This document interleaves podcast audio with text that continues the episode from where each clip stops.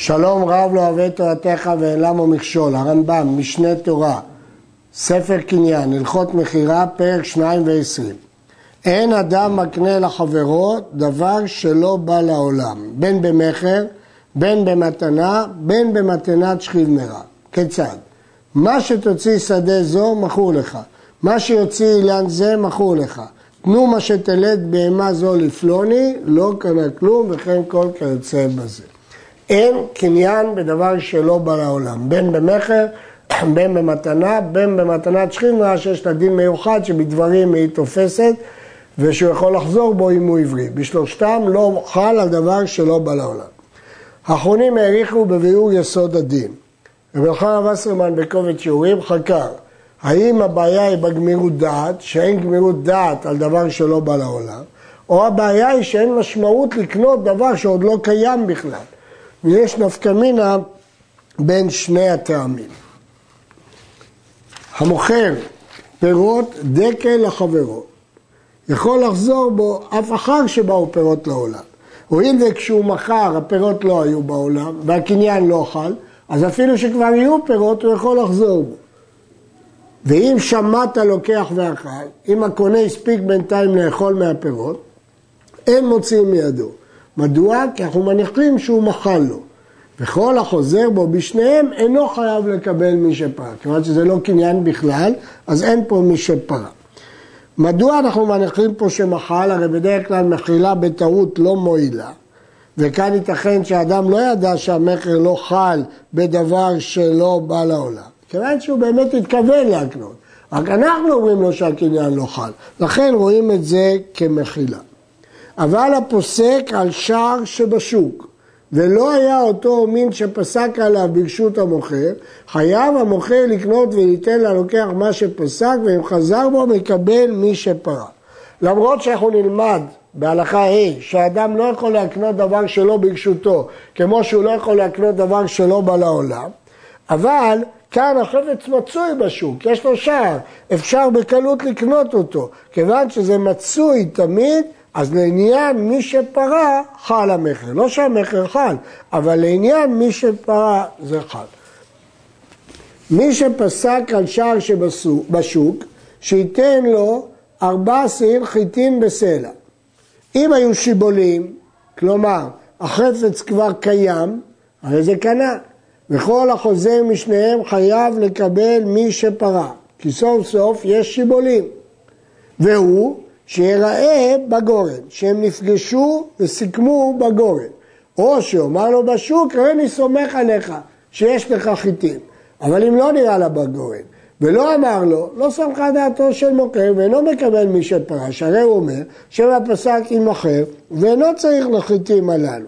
כאשר אדם מסכם עם המוכר על מכירת שיבולים, בלי לקבוע מחיר ספציפי, אלא על שער שבשוק, אחר כך הוא הולך, אין חובה על המוכר לשמור את השיבולים בשבילו, כי אדם נותן מקדמה, כאן הוא לא נתן שום מקדמה, אולי הוא מצא סחורה אחרת במקום יותר טוב, אבל אם הוא חוזר ונראה לו בגורן, לסכם איתו, או שהוא פגש אותו בשוק והזכיר לו את יען הקנייה, אז ברור שהוא סומך עליו, ואז יש מי שפרה.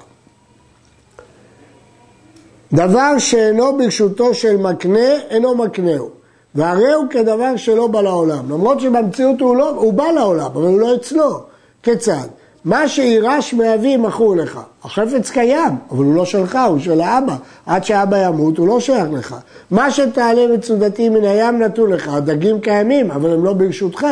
שדה זו לכשיקחנה קנויה לך, אחרי שאני אקנה אני אמכור. הוא לא יכול למכור עכשיו דבר שלא ברשותו, לא קנה כלום, וכן כל כיוצא בזה. אז בעצם דבר שלא ברשותו הוא סעיף בתוך הדין הכללי של דבר שלא בא לעולם, או בגלל שאין גמירות דעת, כמו שאמרנו, או כיוון שזה לא, לא אצלו, אז אי אפשר לזכות בו עדיין. רבנו תם מחלק בין אם הוא מדבר באופן כללי על ממון שלא ידוע שהגיע לידו, לבין על חפץ ספציפי. לפי רבנו תם אם יגיד שדה זו כשירש מאבא מכורה לך זה מועיל. אבל ברור שהרמב"ם חולק על רבנו תם וסובר שבשום מקרה זה לא מועיל כיוון שזה אינו ברשותו. מי שהיה מורישו גוסס ונוטה למות ורצה למכור, כלומר היורש, רצה למכור מנכסיו מעט כדי להוציא אדמים בצורכי קבורה. הואיל והבן עני, ואם ימתין עד שימות וימכור ישתהה המת ויתבזה, תיקנו חכמים שאם מכר ואמר מה שירש מאבי היום מכרו לך ממכרו קיים. כלומר זה דין מיוחד, תקנת חכמים, כדי שיהיה לו הוצאות לירושת אביו, ולכן, וכיוון שאביו עומד למות, אנחנו רואים את זה כאילו בא לעולם, אבל רק מתקנת חכמים. בעיקר הדין הוא לא יכול למכור עד שימות. וכן צייד עני, שאין לו יאכל, שאמר מה שתעלה מצודתי מן הים היום מכרו לך, במקומו קיים משום כדי חייו, כדי לאפשר לו לחיות. אבל יש להדגיש שכתוב דווקא היום, וכדי חייו רק מה שהוא צריך למחיית יום אחד, כך כותב רבי גאון. הבן שמכר בנכסי אביו, בחיי אביו, לא מדובר פה על צורכי קבורה, הוא מכר סתם, אין פה תקנת חכמים. אז ברור שהמכר לא חל, כי אביו חי. ומת הבן בחיי האב ואחר כך מת האב, בן הבן מוציא מיד הלוקח. שהרי אביו מכר דבר שלא בא עדיין לרשותו, אביו עוד לא ירש אותו. ונמצאו הנכסים ברשות האב, כלומר ברשות הסבא. וזה ירש אבי אביו, וכן כיוצא בזה. לכן הנכד יכול להוציא מהקונה. כי כשהקונה קנה זה לא היה ברשות המוכר שהוא האבא. ואחרי שמת הסבא, כבר האבא לא היה בחיים, ירש אותו הנכד, ולכן הלוקח לא יקנה את זה. זה פירוש של רוב המפרשים, גם הכסף משנה. האבן העזל מפרש את הרמב"ם אחרת, שמדובר פה על המקרה שהוא מכר לצורך הקבורה, וכיוון שהבן מת קודם לאב, המכר לא חל, כיוון שבמעשה המכר אמר שהמכר יחול על מה שירש מאביו, ולמעשה הוא לא ירש כלום שכן מת לפני שאביו מת. אבל כפי שאמרנו, הכסף משנה מדבר את זה על המקרה הרגיל. מי שנתן קרקע מתנה לחברו, ונתן לו על גבה מאה דינרים. יש דין שנכסים שאין להם אחריות נקנים עם נכסים שיש להם אחריות בחסר בשטר וחזקה, כלומר בקריאת אגב. כתוב בתורה, בתנ"ך, שהוא נתן להם עם ערי בצורות שביהודה, נתן להם עוד מטלטלים, כלומר אגב. אם היו הדינרים מצויים ברשותו, כיוון שזכה בשדה, זכה בדינרים. אז הוא יכול לזכות בדינרים, כי לא צריך צבורים. ההלכה היא שלא צריך שהמטלטלים יהיו בשדה שהוא קונה, אבל צריך שהם יהיו.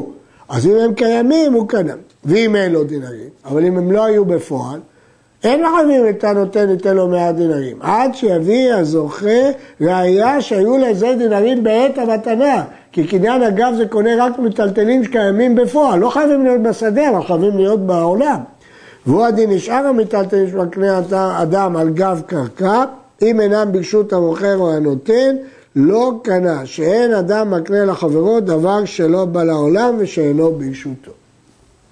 מי שהיה לו פיקדון ביד אחר, הרי זה מקנהו, בין במכר בין במתנה, למרות שהוא לא ברשותו, ואמרנו שאדם לא יכול להקנות שלא ברשותו. זה לא נכון, כי פיקדון זה בשליטתו. מתי שהוא רוצה, הוא ייתן הוראה לשומר לתת לו את זה, אז זה נקרא ברשותו.